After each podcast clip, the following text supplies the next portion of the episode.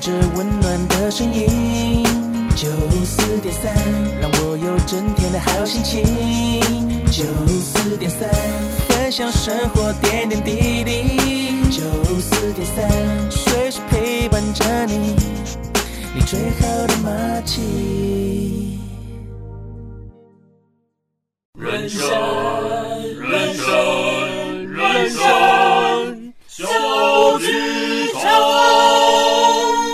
友们，在演出开始前，请容我们提醒您：演出中可以用手机、用电脑、用收音机，但请不要拍打、喂食或是转台，拜托。如果您都已经准备好了，请让我们一起走进人生小剧场。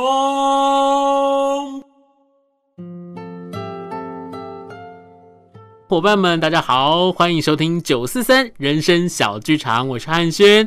在这个星期呢，汉轩要为大家邀请到的是汉轩一个很棒的朋友，也像是我生活当中一个很棒的老师，来到了节目当中，想要跟大家来分享在生活里面很不一样的小剧场。今天为大家邀请到的是敏君老师，我们请敏君跟大家打声招呼好吗？啊，各位听众朋友，大家好。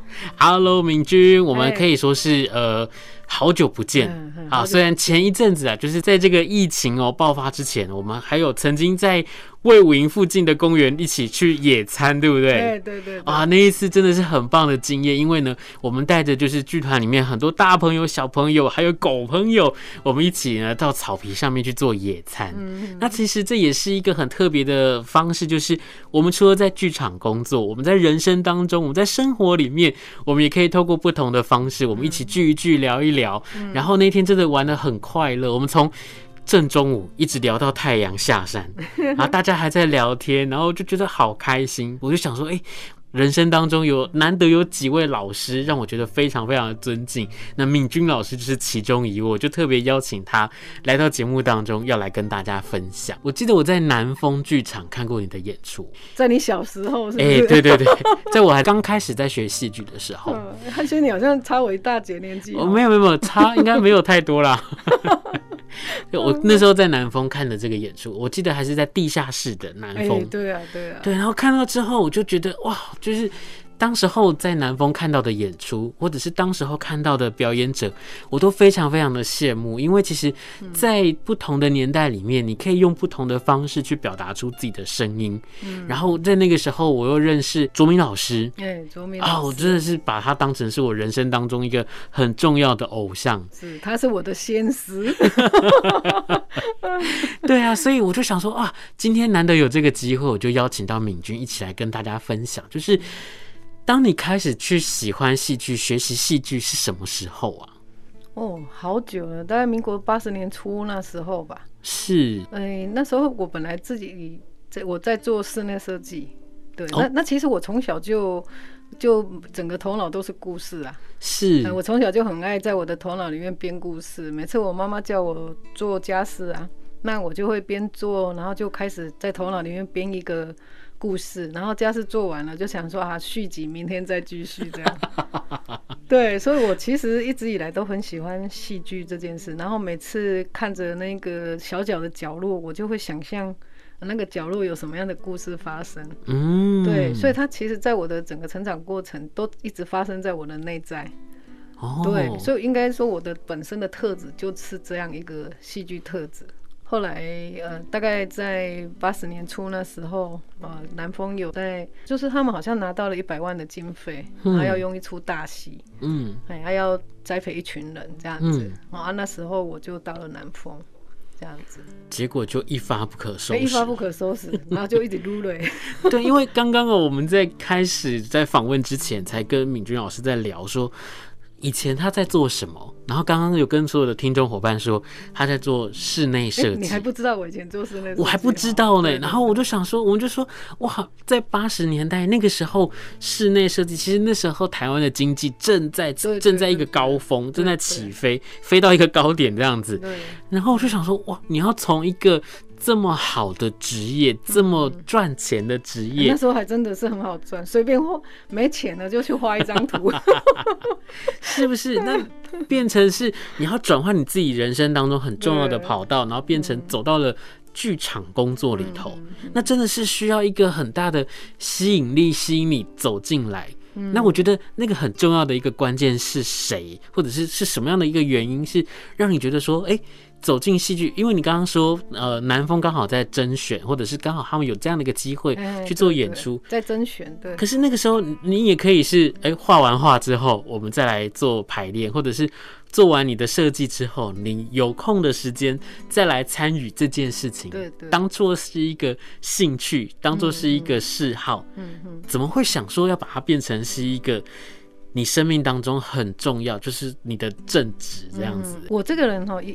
一直以来哈，从小到大都跟着感觉走哦。哎，我会就是想要做什么我就去做，义无反顾。然后我不会考虑很多现实的问题。嘿，然后我当下想要做什么就就一头栽进去。嗯，啊，所以那时候做室内设计，然后跟一个朋友合伙开工作室，那时候很好赚。然后其实戏剧本身是我自己的兴趣嘛，啊，可是我对戏剧也都不懂，什么都不懂。然后刚好他们在甄选，我就去了嘛。他、啊、去了就我们就接受卓明老师的训练。嗯哼。然后我们整整训练了半年，开始就就开始演戏嘛。结果就不知不觉就演啊演啊演，演完之后可能就被很多人看到了。然后加上我们在那个演出的过程啊，那他们就发现我的那种编剧的。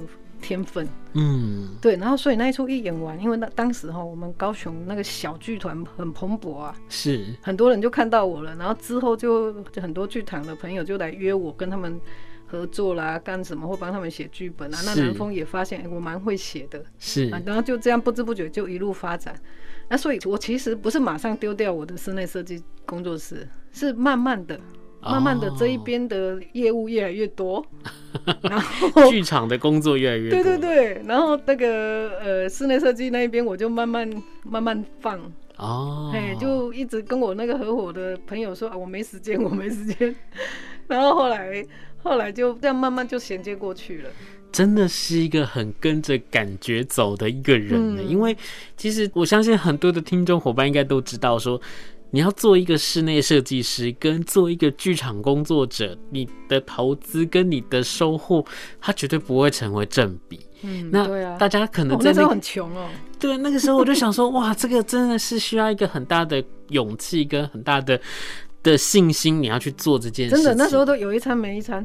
是。然后没钱的时候，就去跟我那个合伙的朋友跟他说：“哎、欸，我没钱了，赶快拿一张，拿几张图给我画。”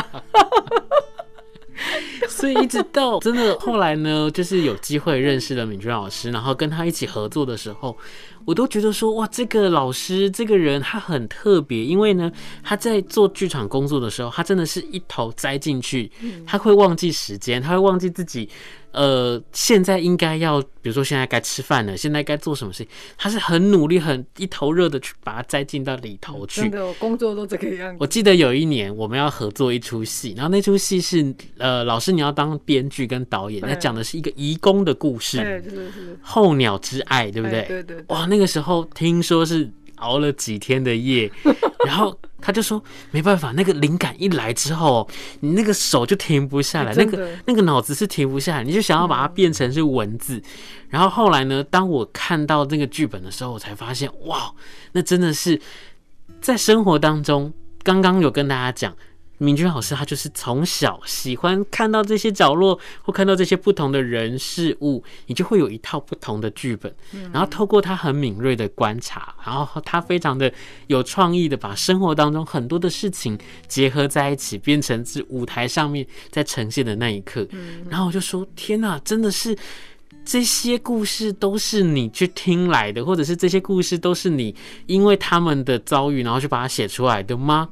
好，那时候老师说。没有啊，他们听到的不太能写，然后呢，真的能够写出来的，大概都是经过我不同的改造之后，然后用更多不同美化的方式把它写出来，变成一个很动人的故事。那个移工其实还写了三个版本呢，三个不同的版本吗？对对对，我原原版本的用他们说的故事哈来写。嗯嗯，我会发现好像太僵硬，哎，对。是。那后来我我也忘记了，就是他们也是不是觉得应该要再换还是怎么样？是。好，好像是这样子。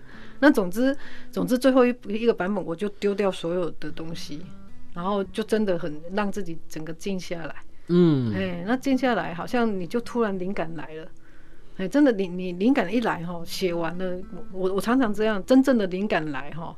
你你知道我们写剧本有有时候可以有这各种角度在写嘛、嗯嗯，有时候你是把资料整个错一错错一错嘛，嗯，好啊，或者是你也可以纯粹的灵感的流动嘛，嗯，对，那如果真正灵感流动的时候，一个剧本出来，有时候都常常觉得。哎呦，这是我写的吗？哎，好像 好像有股能量透过我的手把它完成出来，是常常是这样子啊。所以那个遗工也差不多是那种感觉。第三个版本我就丢掉了那些前面的那些概念，应该这样，应该那样，嗯，然后让灵感自己流动。感觉一来就，我觉得那个剧本其实回头看，我都觉得哎、欸，其实不错呢。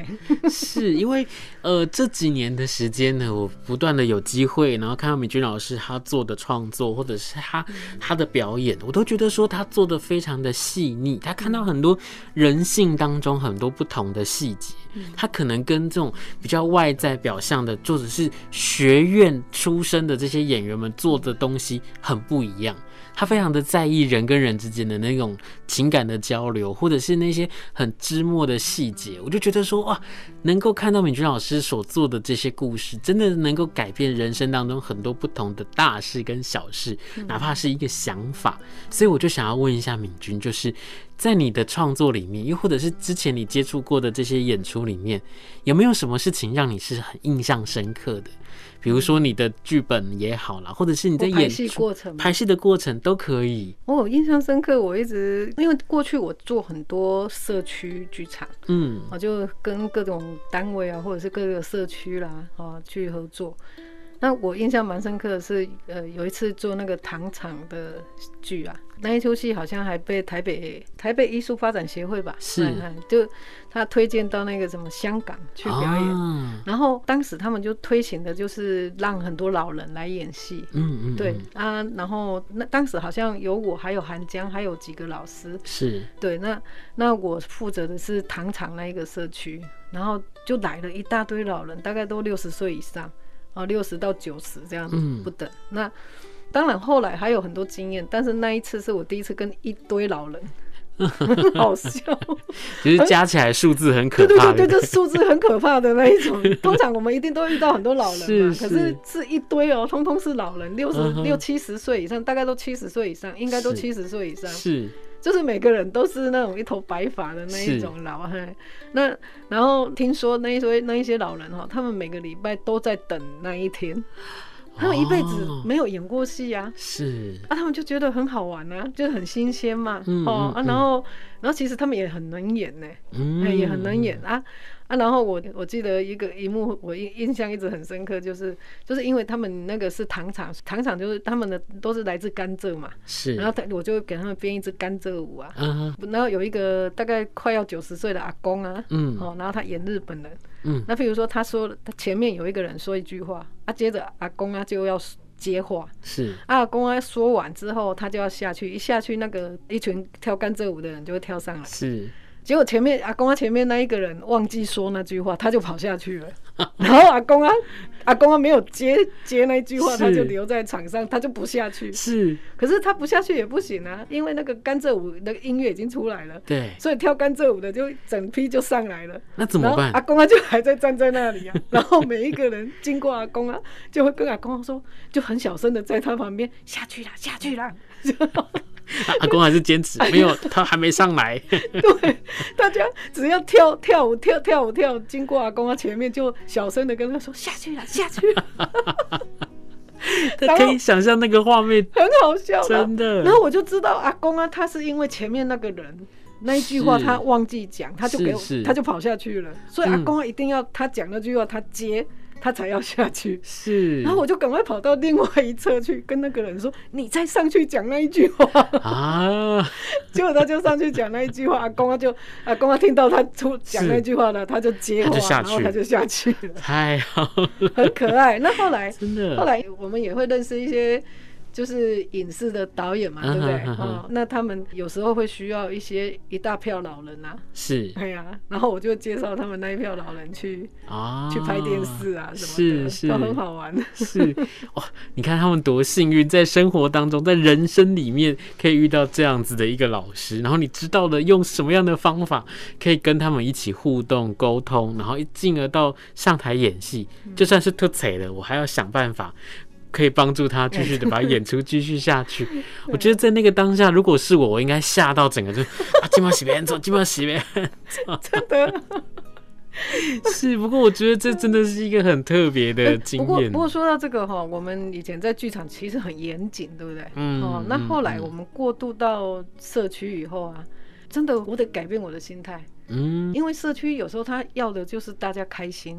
是快乐，对不对？是，嘿。可是我们那种在剧场的那种严谨很难放，你知道吗？嗯嗯。然后，所以我在那个过程，后来又有一出，也是一堆老人啊。然后那个，如果大家都按照我们这样排的哈，那种节奏啊，干嘛这可其实是很好看。可是他们有有时候一定会拉当拉塞啊。然后我我们在下面都快吐血，你知道吗？因为我们有我们既定的一种 是美好的那个美好的想象，美好的的作品的一种完形嘛，对不对？结果他们。没有按照那个，或者是落差啊，后你真的吐吐血了，然后就觉得哎，后我们就会很很赢呀。可是，可是之后下来之后，那些阿公阿妈他们都好开心哦。嗯，对，然后他们的人也都觉得好棒哦。然后你就觉得。是不是我自己要求太高了？所以你就必须慢慢的去改变你调试自己的这个心态。就是对，有时候有些时候面对社区啊，不用那么严厉啊。嗯。有时候是大家开心就好了。嗯。哎，因为对他们来说也是一种生活的扩展啊。嗯。可以啦，又不是要比赛。所以在那个时候就会想要想要去告诉自己说。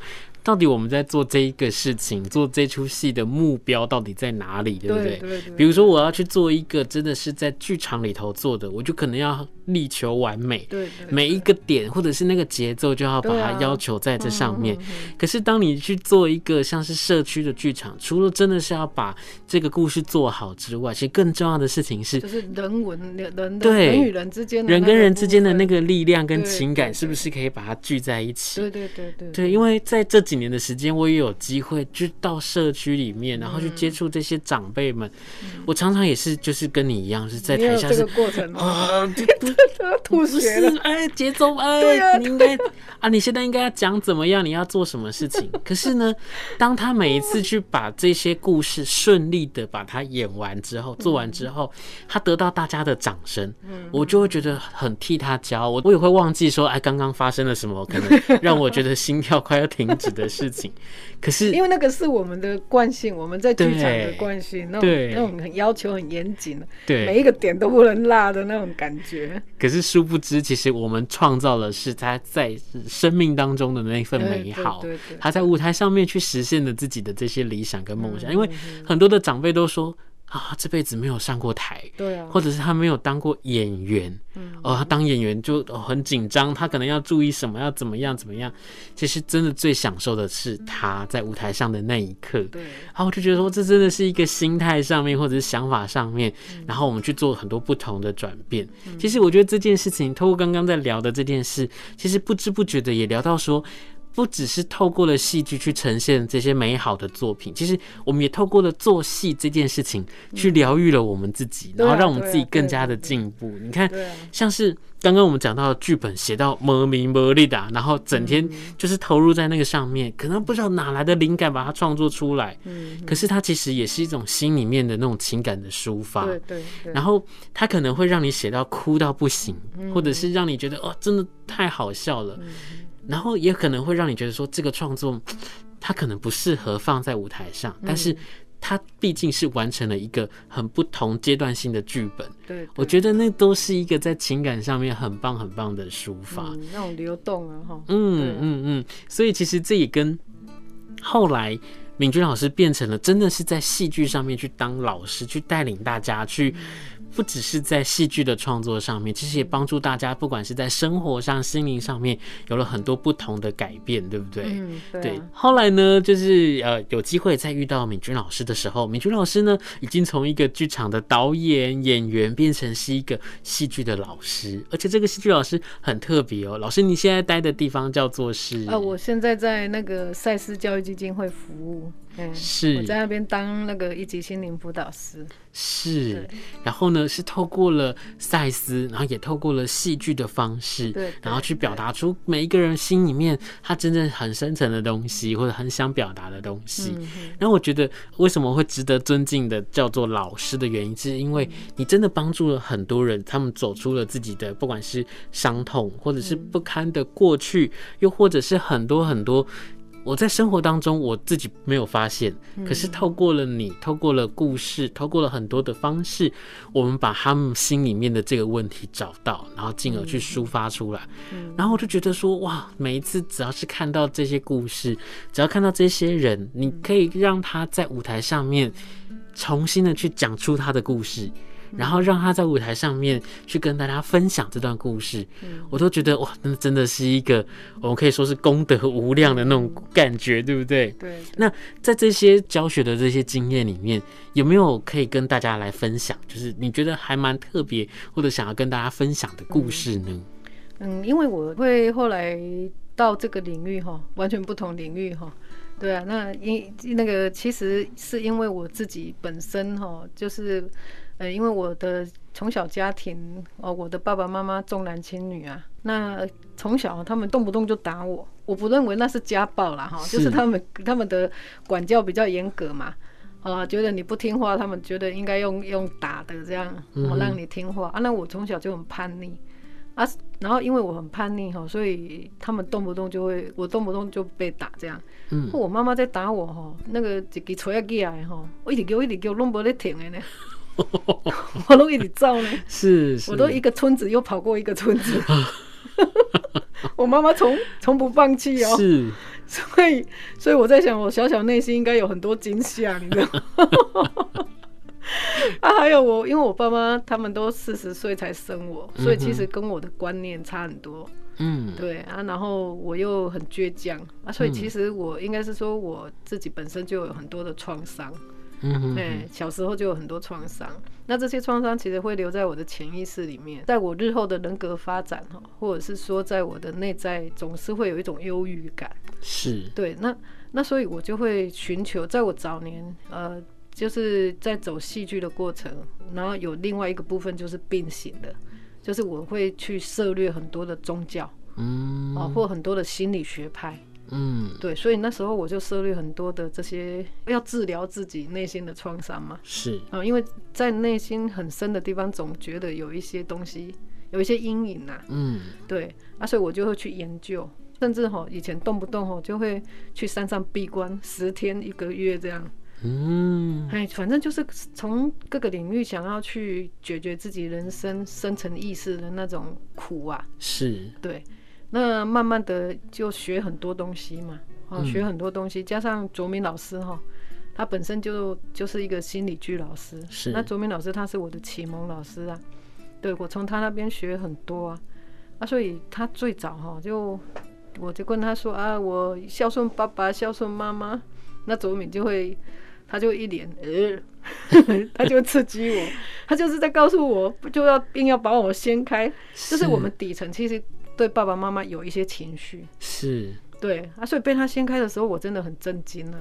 哦，那等于说你要去赤裸裸的面对自己很多很深的东西，是。对你对父母那些又爱又恨的那种那种纠葛的情绪，你要去面对它，你才能够真正的解决它，然后才你才能够真的就真正的去放下。嗯，对。那你你没有放下这些阴霾哈，其实会影响你人格的发展，跟你的人际关系，甚至你的爱情关系。嗯哼，嗯。哦，所以在以前哈，真的你会觉得不管不管跟谁在一起，你都不幸福。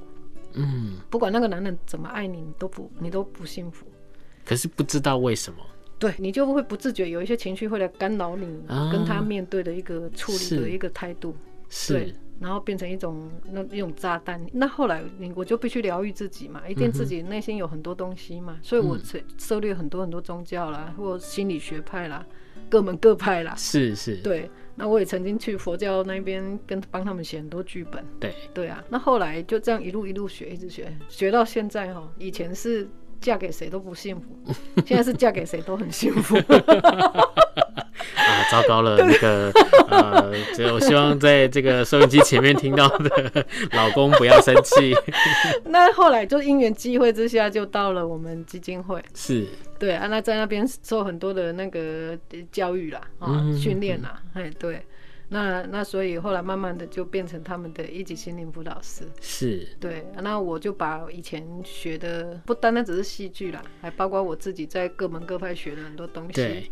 整整个统合起来，哎，啊，也包括我在卓明那边哈，也学了一些心理剧啦，嗯、对啊，整个统合起来的，然后加上赛斯的一些教导，嗯，啊，一些我们赛斯算是一个教育。是啊，就是观念教育，对啊，所以它就变成我现在在帮助人的一个脉络这样子。嗯，对对对。因为就是在之前有一次的机会，我走到剧场里面去看到老师帮你的学员们一起去完成的一出戏。哎，对对，对。然后那出戏在演的这个过程当中，我就在想说，不管他是不是真人真事，嗯，我都觉得说，透过了舞台上面的这些故事，我再一次去参与了这些人的生活，或者是他在生命当中有一些真的。再把它拿出来回忆，会很难过的那些很不堪的回忆。嗯，可是透过了这样的一个演出，透过了这样的一个方式，我觉得最根本的一件事情是，你怎么去面对它，然后你用了你自己学习到的方法。去帮助他，我觉得那是一个最美好的事情，因为你帮助了一个人走过来，也在同时间你也帮助了你自己去面对了你生命当中曾经有过这些被妈妈追着打，然后就只差没去报名参加奥运的这个 这个过程。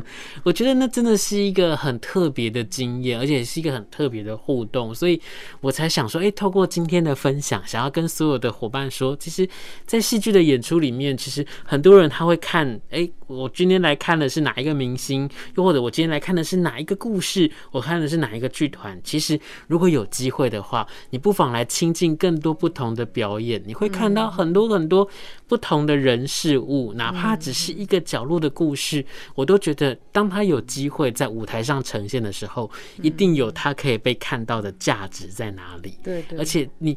永远不会知道说，在看完这出戏之后，你会有什么样的影响，你会有什么样的改变。那。